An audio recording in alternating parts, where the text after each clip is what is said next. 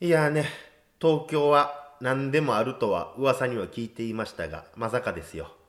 えーブックオフ絹田店にて、私、文本大輔のファーストアルバム、あなたが一番綺麗な夜にが、税込み280円で売られておりました。文本大輔のフォークス始まります。文本大輔の大輔の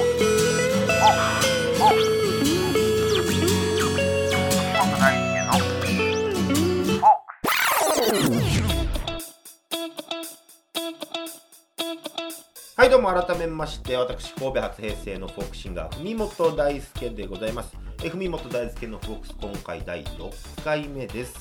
ね、冒頭でもお話ししましたが、ブックオフに僕の CD が売ってたわけですよ。まあ、そのことの流れを話しますと、そのブックオフに行くのが、まあ、ずっとですよ。中学生の時からですか、もうライフワークでして、東京来てからも変わらず、ちょっと、今回は足伸ばしてね、自分の家から足伸ばして、キヌターの方にあるっていうんで行ったんですけど、まあ、まさかということで、まず何を思ったかというと、誰が売ったってことですよね。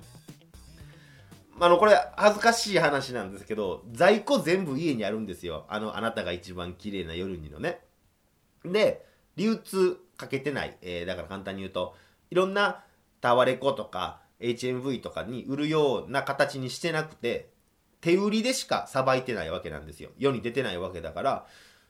その、何枚実際売れてるかも僕は分かってるわけですよ。CD がね。で、在庫の山が実家にあるわけですよ。で、その中で、売れた中でも、東京で売れた枚数って考えると、それこそ僕があの、1ヶ月ホームレス生活ってしてた時、100枚まず売れてるんですよ。それのお金で生活したからね。100枚売れてて、そっから、まあ何度も東京行ってますけど、まあ多く見積もって、200ですよ。200分の1なわけですよね。あの CD が。もう下手しいね。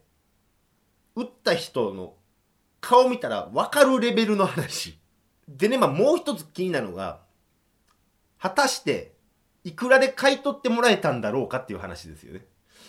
それを買い取り価格によっちゃ、あの僕山のように先ほど言うたように家に在庫があるんで、これお願いしますって。いや、でもまあ、どんなんね、あれですけども、んなことも思いながら。でね、その CD を買おうかどうかはもう正直悩んだんですよ。僕の子供みたいなもんですから CD ってね。280円で安く売られてるわけですよ。かわいそうなわけですよ。悩んだんですけども、まあもうそれにも問題があって、まずは、僕最近クレジットカードで生活を基本的にしてて、で、僕の使ってるクレジットカードは、お店控えに名前を書かなあかんのですね。こちらの方に名前抜きにお願いしますって言って。で、そうした際に、万が一そこまで店員さんも気づかないとは思うんですけど、ピーってレジ通した時に、文本大輔って人の CD をこの人は280円で買うんだなと。自分で言っとって虚しくなってきましたけど、まあそれで言ったら、文本大輔って僕当時まだ、解明っていうか、名前の記入変える前やから、満金で文本大輔漢字なわけですよ。それとね、お客様控えに書いてる文本大輔が一致した時の恥ずかしさったらないなと思って。まああと、僕が買うより、なんか僕みたいにこういうね、280円の CD、邦楽アルバムの棚を、あから和を、んまでね、全部ね、こう細かく調べる、まあ、それこそ学生時代の僕みたいなね、まあ今もですけども、僕みたいなやつが、文本大輔って見つけて買ってくれるのが一番いいなと思って、えー僕は本当苦渋の決断で、え買わなかったんですけども。まあまあ、正直別に怒ってるとかそんなの全然なくて、まあびっくりしたっていうのが一番なんですけども、まあむしろ言うと、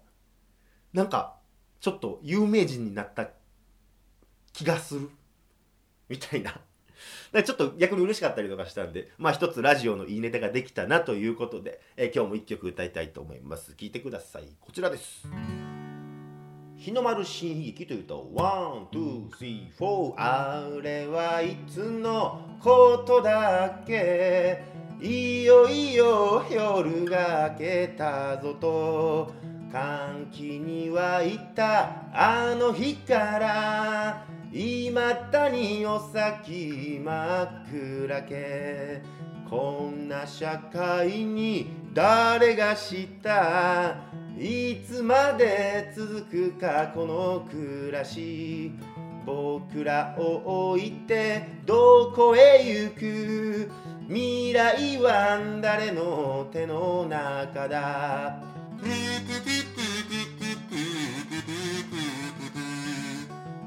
国の大地という時もいい台湾で今日もまた起こったふりはお手の物イーストリゲイムに精を出す。そんな場合かと嘆きつつそれよりあの子からのメールの返信がない。ほら。お偉いさんの言う通り直ちに影響はございません。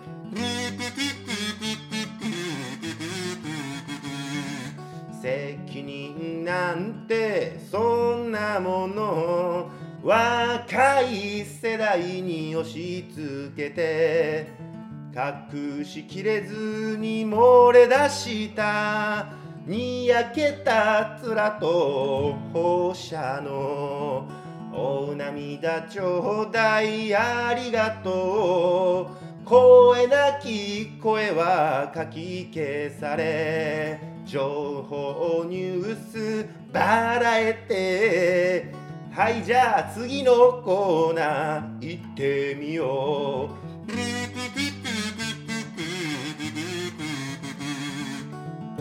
何が言いたい？胃が言いたい。漫才師でもあるまいに。ボケにゃかましてやらなきゃね。今こそ声をあげるのだ。未来を託した。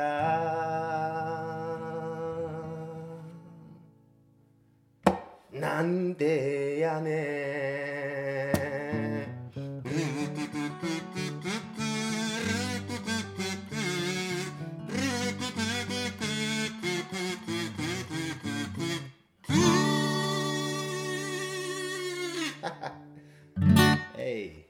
お聞きいただきましたのは私文本大輔で日の丸新悲劇でした、えーこの歌は2011年の東日本大震災の後に作ったんで僕21歳ですかね。まあ当時の政権を批判した歌でございますが。でなんか言葉のチョイスは、まあ、今の僕から見るとちょっとやっぱ甘いなって思いますけどもその言葉の選び方っていうのはやっぱりあんま変わってないもんなんやなっていうのを改めて思いながら。まあ、こういったその政権批判であったりとか、まあ、そういう何かに対して、まあ、いわゆる、えー大きなものに対して批判的なことをシニカルに歌うっていう、まあ、そういう手法、まあ、最近ではそれこそ時事歌とかで結構僕多くやってますけども、まあ、これにも元ネタっていうかあれですけどお手本がありまして、まあ、それが岡林信康さんの、まあ、いわゆる結構初期の方のアルバムに入ってる「骸骨の歌」であったり「アメリカちゃん」とか、まあ、あと、えーおまわりさんに捧げる歌とか、まあ、あそこら辺の感じの影響がすごく大きくて、まあ、当時ま若さなんですかね。あのフォークソングとはカウンターカルチャーであるべきだみたいな、まあ、そういったことを思ってまして、まあ、今思ってないかというとそんなわけではないんですけど。その,、まあ、そのヒッピーになりたかったですしね、まあ、そういった感じの文化にハマってたっていうかハマりたかったっていう感じがすごく大きいですかね。まあ、この頃から僕のそういう感じを見話してかお客さんがどんどん少なくなっていった時期ではあるんですけども、まあ、今になって思うのがそのフォークソングって何ぞやという、ま簡単に言うとそれこそ英語じゃないですか。日本語に訳したら民族とか民間とか民衆とかそういう意味なんですよね。だから、まあ、それこそ当時のそういう、え学生運動の時期っていうのも本当に民衆の声やったりとかするんでそれを全然僕は批判的に思うつもりではないんですけどもあくまですごい時代に利用された感はフォークソングがねあるなとは思ってて。だからまあこれはもう言っちゃいますけど別にフォークシンガーやからって左巻きで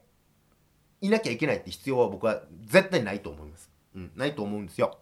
まあさっき歌った日の丸新悲劇なんですけども実はねこれ一箇所だけ僕当時の歌詞から変えてる部分があってそこは、まあお涙ちょうだいありがとうのその後の歌詞なんですけども「お涙ちょうだいありがとう」その後本当の声は書き消されて当時は歌ってたんですけども、まあ、歌詞ざっと見た時にあここだけはどうしても変えたいなと思って変えたのが、まあ、さっき歌った通りなんですけども「お涙ちょうだいありがとう声なき声は書き消され」に変えたんですよ。僕は本当っていうことをだからそれこそ歌を歌う上で断定するべきではないとも思いますしどっちも本当の気持ちだと思うからね。どっちの考え方の人からしても。だからそこは声なき声っていう言い方にしてけどこっちの方がぴったりくるしうん。なんかここを変えれたっていうのが自分の一つ。この曲作った当時21歳から今28歳7年経っての成長なのかなと僕はそう捉えたいなと思うんですけど。